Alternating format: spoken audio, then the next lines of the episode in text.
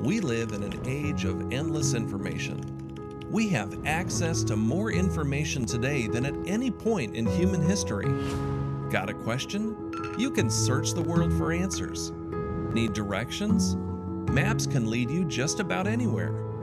Need to buy something? You can locate it, make your purchase, and have it shipped to you all in a few minutes. But access to all this information doesn't necessarily make us wiser, happier, or provide any deeper meaning in life. The wisest man who ever lived had everything he desired, but came to the conclusion that life without meaning is empty. But a life spent searching for the answers God provides is a life worth living. Hey, it's been a great time of worship, hasn't it? It's been a lot of fun this morning. A lot of a lot of fun. Great worship time. The weather has been fantastic. Okay, no complaining about the weather. I was reading this the other day. I didn't write it, I was just reading it. And you tell me whether it's true or not, okay? When you're a teenager, you think you can do anything, and so you do. Your 20s are a blur. In your 30s, you make a little money, you raise your family, and the whole decade you were wondering, what happened to my 20s? In your 40s, you grow a pot belly and an extra chin.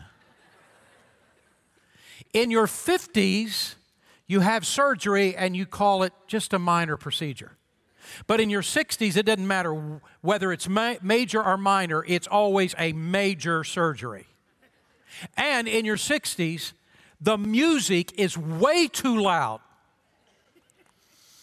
But as time goes on, it doesn't matter so much because you're losing your hearing anyway.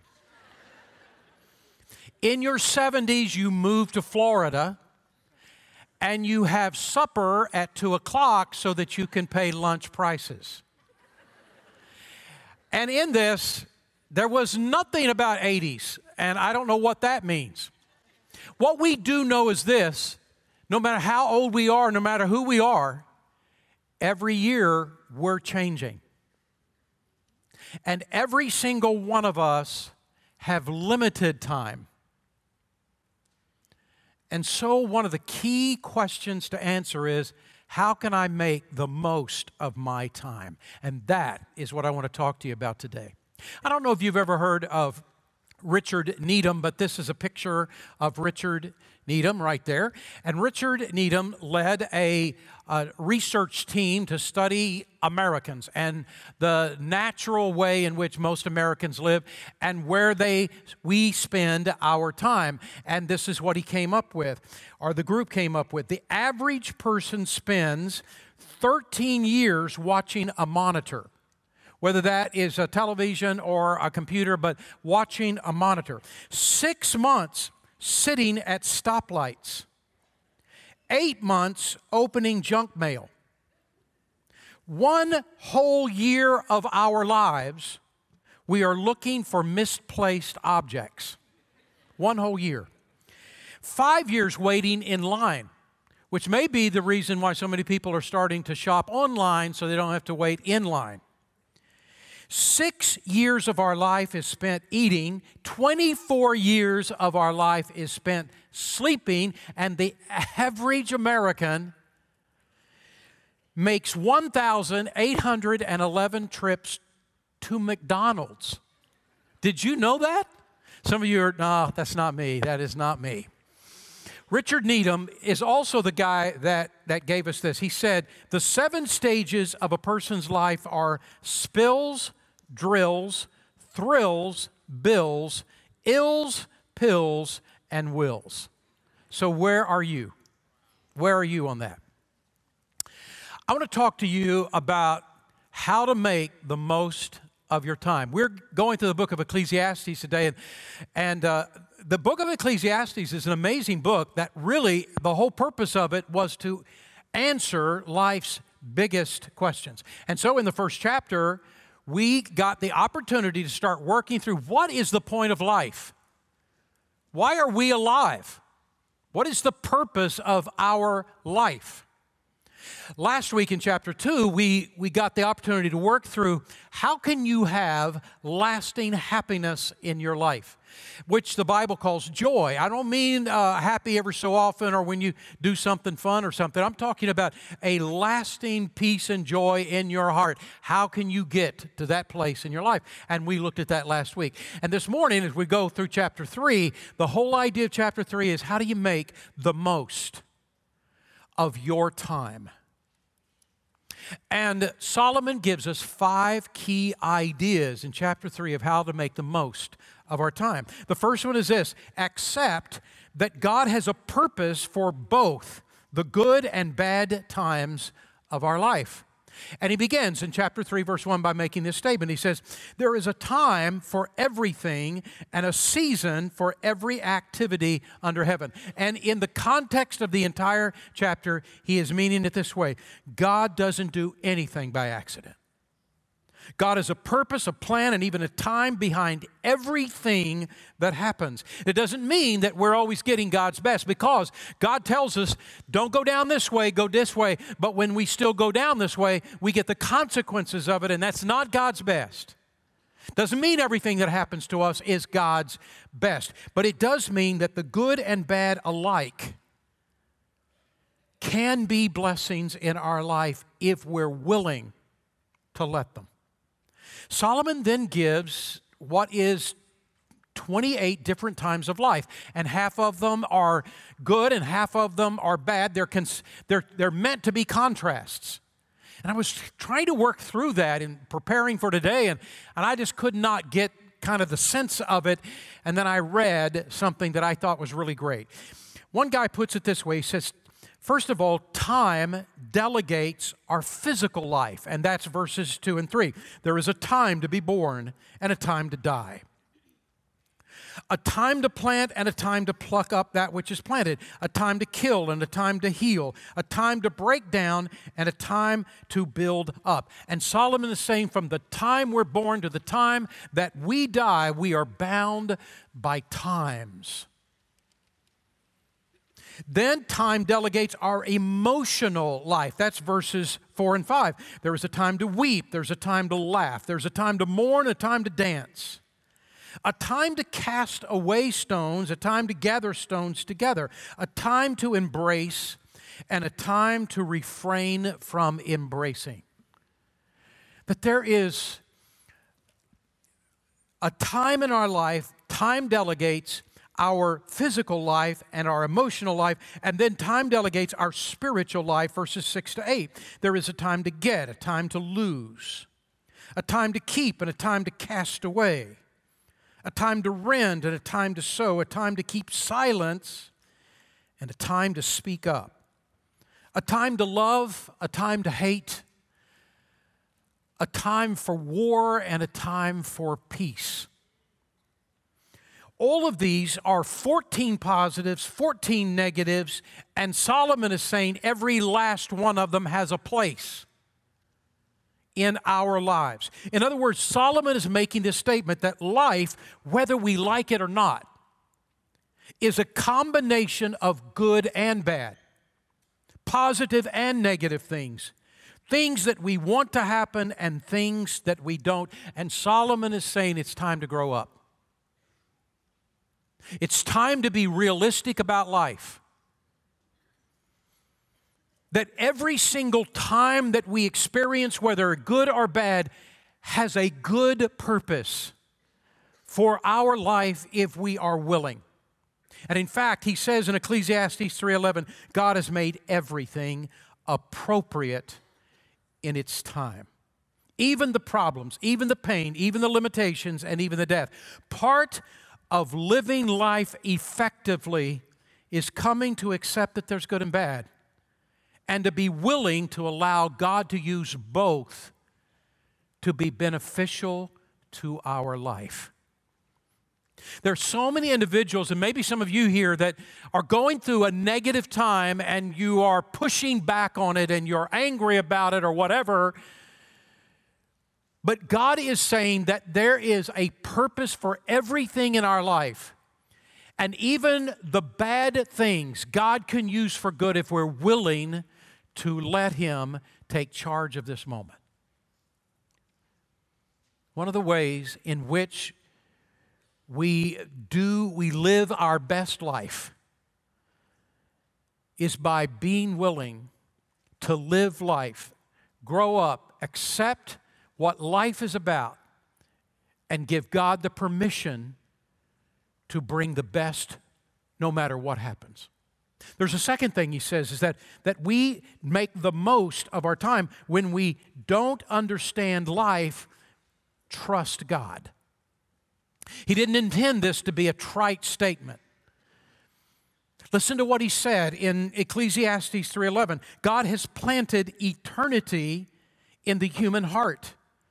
But even so, people cannot see the whole scope of God's work from beginning to end. So, what does he mean by this? Let's break it down. The first thing that he says is God has put eternity in our heart, in the human heart. Did you know that you can go through all the archaeological finds, all of the uh, archaeology around the world of the different cultures and civilizations as far back as we can find record for? And all of the history of all the things that have ever been written since people could write and bring it all together, and you're going to discover that no matter how close the civilizations were to each other, or how separated they were from any other civilization, or what time period, all the way back as far as we can go, there are two common denominators for every civilization that mankind has ever had. Two common denominators, and the first is this every civilization of all time believed in a higher power. Every one.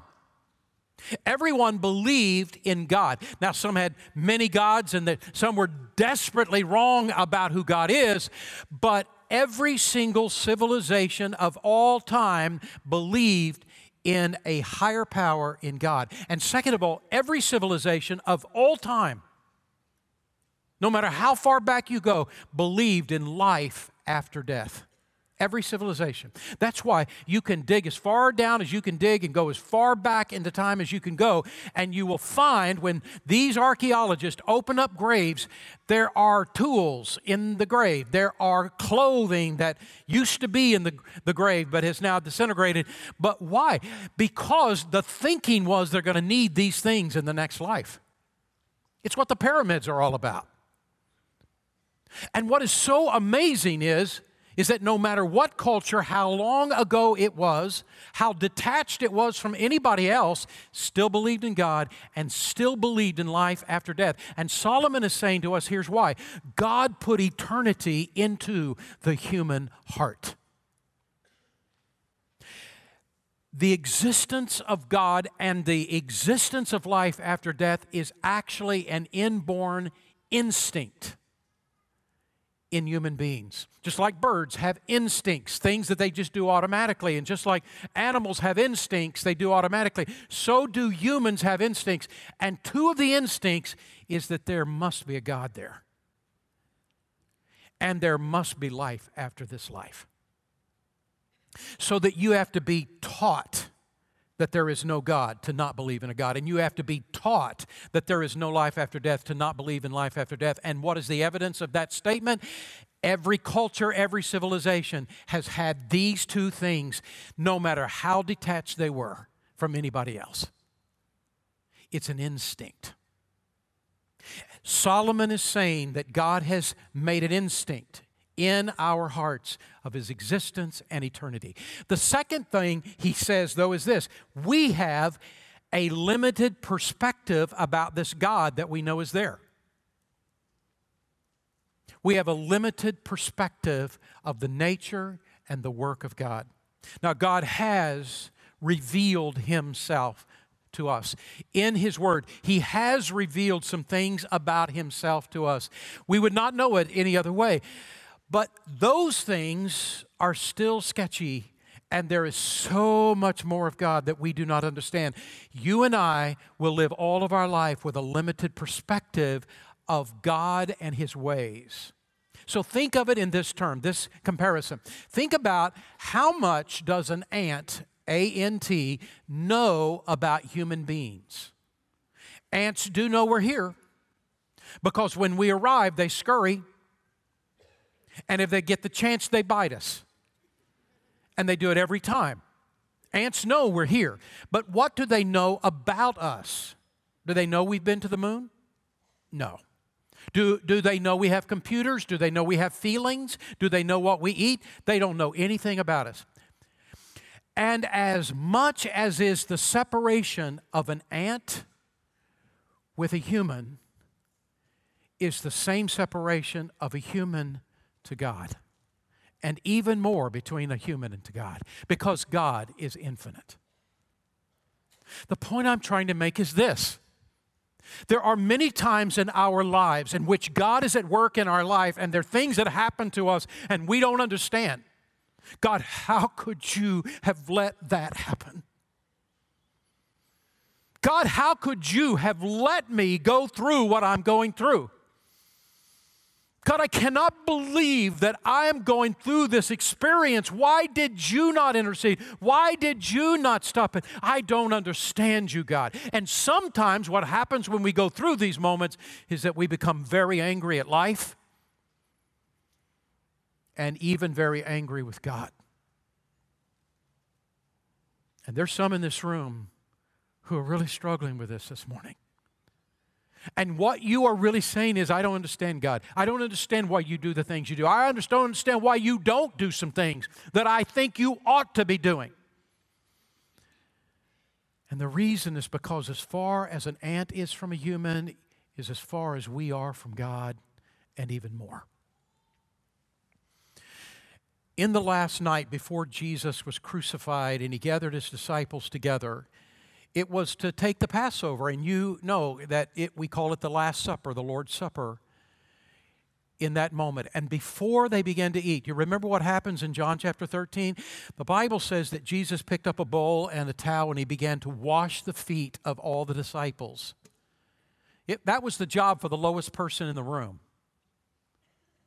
And so when Jesus came to Peter, Peter said, You're not washing my feet. You can wash these guys if you want to, but you're not washing my feet because I should be washing your feet. I don't want you washing my feet. And you remember what Jesus said in John chapter 13 and verse 7? Jesus said, You don't realize now what I'm doing, but later on you will understand. Now, I'm going to ask you to take that sentence from Jesus, that statement from Jesus, and I'm going to ask you to lift it out of its context in that story, and I, I'm asking you to plop it into your own life. And I want you to open your eyes and heart to this idea that Jesus is saying to you, You don't realize what I'm doing. But later, you will understand. Maybe the later is when you get to heaven. Maybe the later is later in your life, and all of a sudden some things come together, and now a whole new context has emerged about this thing that happened to you years ago, and now you finally understand. Oh, my soul, look what God was doing. But right now, you're in the gap. What do you do in the gap? What God wants us to do in the gap is to be able to say in our heart of hearts and to Him, I'm not liking what's going on. I am not liking what I'm experiencing, but God, I already know you love me. I already know you know what's going on in my life, and I already know you care, and I already know you have a reason somehow. And I don't know what it is. I am willing to trust you. Even though I don't have any evidence, I am willing to trust you. So, what happens if you refuse to do that? What happens if you say, I will not trust God in this moment in my life? What happens? What happens is, is that you build fear in your heart, you build anger in your heart. You build a sense of bitterness in your heart and you build brokenness in your life. And some of you are allowing the years of your life to be consumed right now, to be burned up right now with anger, with bitterness, with brokenness. And, and, and why, God, are you doing this? And some of you are allowing your life to be burned away And Solomon is saying to you and me, don't do this. When things are going on in your life and you don't understand them, trust me. So, what happens if we do trust Him? What happens is Isaiah chapter 40 and verse 31, and listen to what he says. But those who trust in the Lord will renew their strength.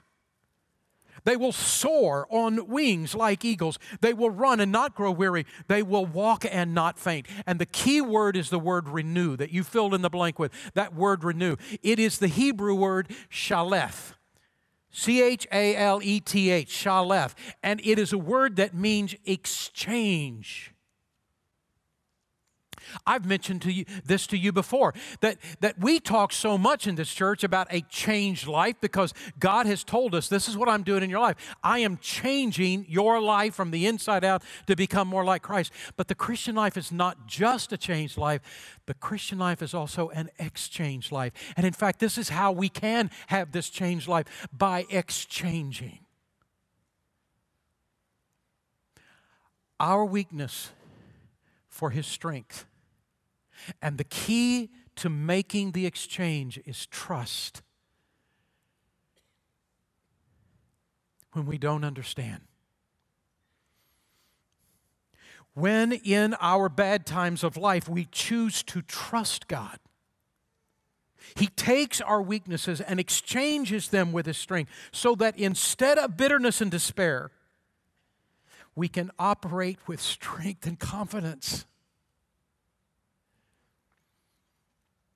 How do I make the most of my time? I come to realize that everything that happens to me, the good and the bad, that God is somehow, in a way I don't know, somehow using it for good in my life and blessing my life. And I give Him permission to do it.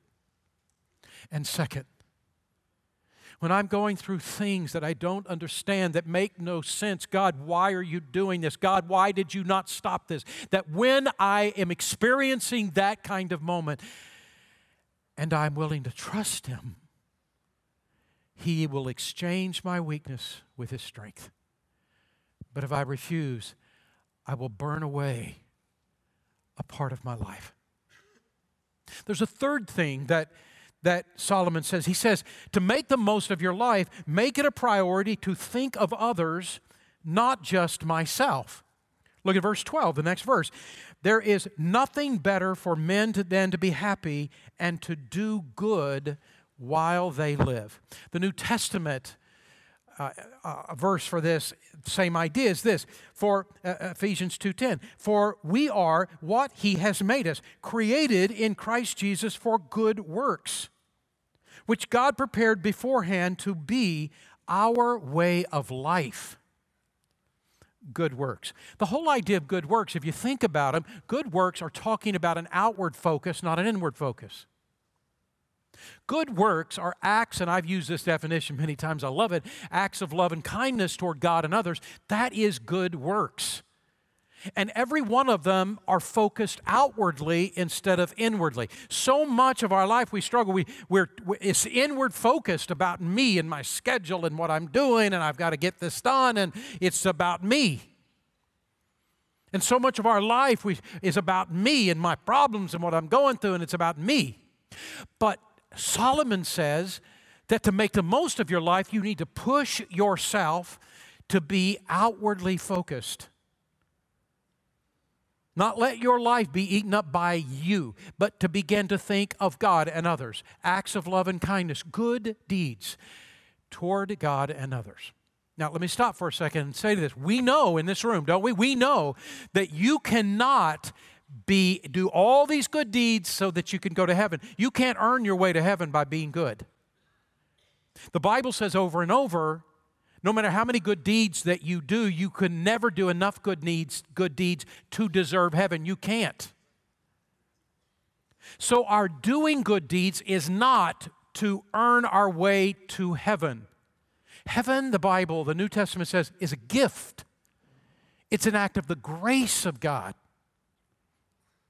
that when we are willing to stop working for our salvation and instead understand that Jesus has already purchased our salvation for us through the cross, through the blood of Jesus Christ, when He paid the price for our sin on the cross, when we're willing to trust our salvation in Christ alone and not for us, the Bible says we give our heart to, the, to Jesus Christ, He'll save us and forgive us and cleanse us right then and there. So then, the Bible teaches us that then the good deeds that we do are not to, ge- to get to heaven, but out of our love for God. And what the Bible is saying to us is it needs to become now a way of life for us. Philippians chapter 2, verses 3 to 5. Don't be selfish. Don't try to impress others. Be humble, thinking of others as better than yourselves. Don't look out only for your interests, but take an interest in others too. You must have the same attitude as Jesus Christ. Now, look, I know you're busy. I'm busy. You got kids at home, you are super busy. You, you got school during the day, you got sports at night and dance at night and who knows what else. I know you are so busy. I understand busy too. We're busy. So I don't have time to start worrying about doing good things for other people. No, he is talking about as we go along our life. As we are living out our life, there are a hundred different things every day that just pop out of nowhere that we can do something simple that is a good deed for someone. Yesterday was uh, a funeral for a, a, a man in our church, Tom Stewart, who's just an amazing guy. And the Stewarts went back 40 years in this church, almost from the very beginning of this church, and they have been a part of this church all these years. Pat passed away uh, almost two years ago, and now Tom has passed away. They're with each other together now, and we had had Tom's funeral here yesterday. And after the funeral was over, Kathy then went out and did some shopping, and she came home and she said, "You know, I." Something happened to me. It is just little but I really appreciate it. She was trying to get something that she wanted to get, but it was too high, on a shelf too high, and she couldn't reach it. She was trying, she just could not get to it. And she said, This big, tall guy walked by, and he just walked up, grabbed hold of it, and handed it to her. And she said, I know it's simple, but I really appreciated that moment. This is life what life can be about, and God intended. Wherever we go, we just have this outward focus. It's not just about me. And so all of a sudden, there are things that just approach our life. We can open the door for someone, we can help someone, we can pick something up for someone, we can be there for somebody. In the natural course of our life. And Solomon is saying that if you will build this others kind of mindset, it will make more of your life than if it would have just been about you. So I'm asking you, what is it that you can do for someone in your family today? What is the small thing you can do for somebody in our church as you're leaving or whatever? Let somebody in as you're trying to get out of this parking lot. What can you do? And as a normal process of your life. This is what Solomon is talking about. Here's the fourth thing slow down and enjoy the life God gave us. Ecclesiastes 3:13 it's the next verse. He says all of us should eat and drink and enjoy what we've worked for. It is God's gift. And then Ecclesiastes 11:8 however many years a person may live let him enjoy them all. Don't you know how people do? Okay, somebody is what? A uh, junior in high school or sophomore in high school, and the person is thinking, I cannot wait to get out of this family and go to college. I am really going to live when I get to college. Man, I am going to have the greatest time when I get to college. And then they get to college and a couple years into college, they're thinking, I cannot wait to get out of college.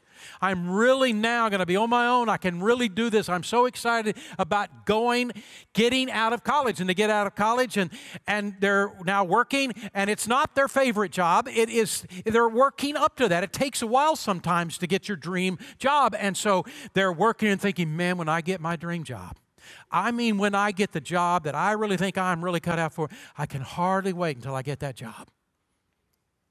And they think, you know what? I can hardly wait until I meet that special person of my life. My life partner, if I, I, if I could just get married, if I could just get married, find that person to get married to, life would be wonderful. I can hardly wait until I get married.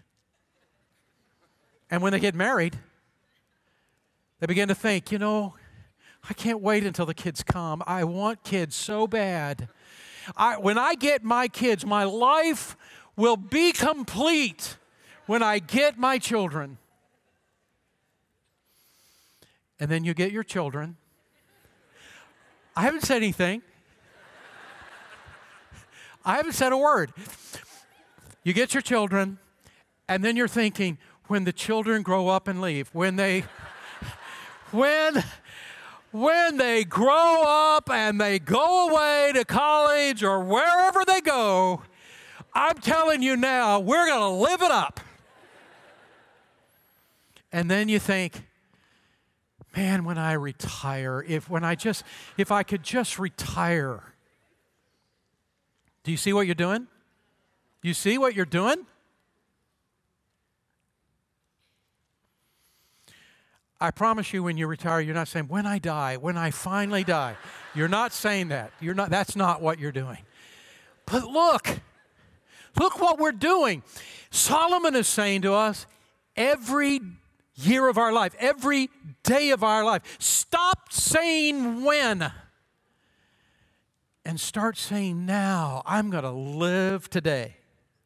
I'm going to enjoy today. I'm going to experience life today. That's, that's what he's saying.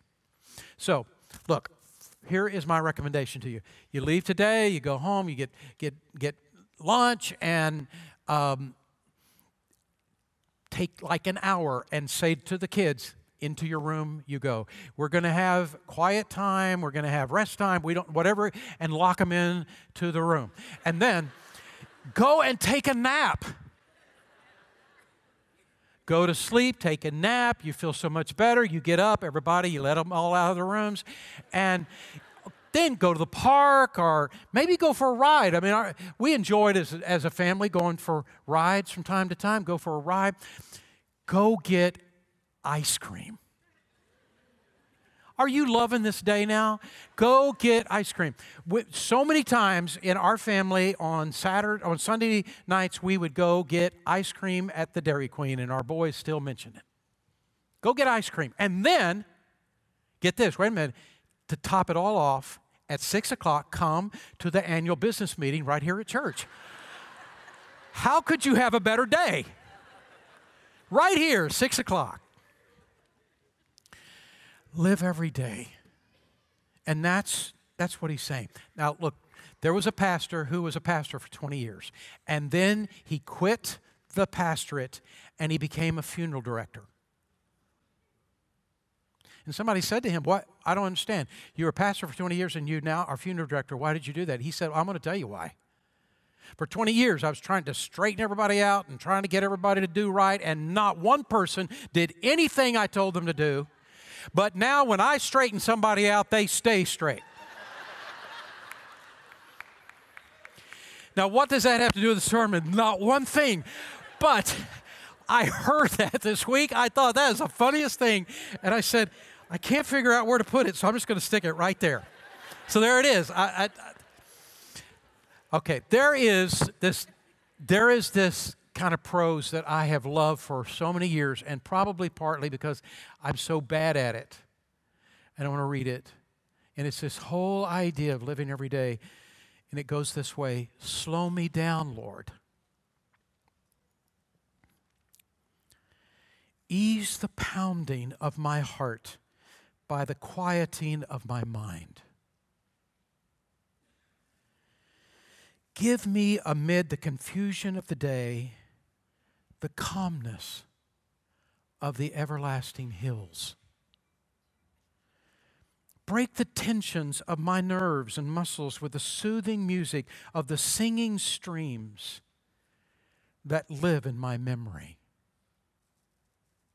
Teach me the art of taking minute vacations, of slowing down to look at a flower, to chat with a friend, to pat a dog, to smile at a child, to read a few lines from a good book. Remind me each day that the race is not always to the swift, that there is more to life than increasing its speed. And Solomon is saying this for us to make the most of our time. We've got to live life and enjoy it today. Here's the last thing he says. The fifth one is this prepare to give an account of our life to God.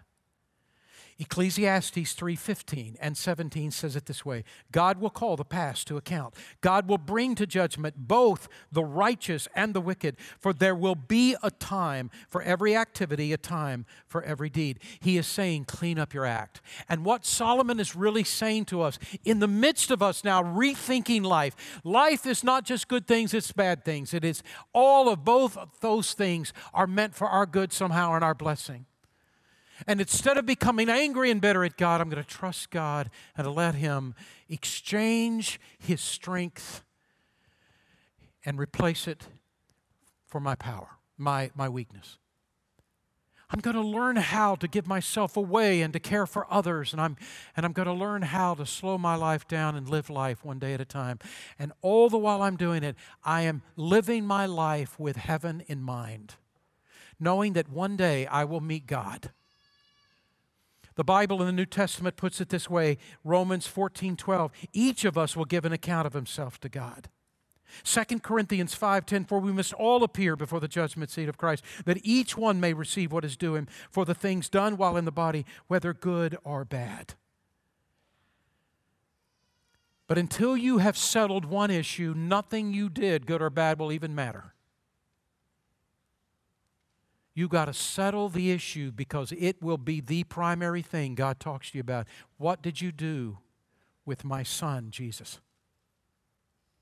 How did you respond to the offer of salvation through my son, Jesus Christ? And Jesus put it this way I tell you the truth, whoever hears my word and believes him who sent me has eternal life. In It is present tense. Eternal life does not begin when we die. Eternal life begins at the very moment we accept Jesus as our Savior. We began eternal life.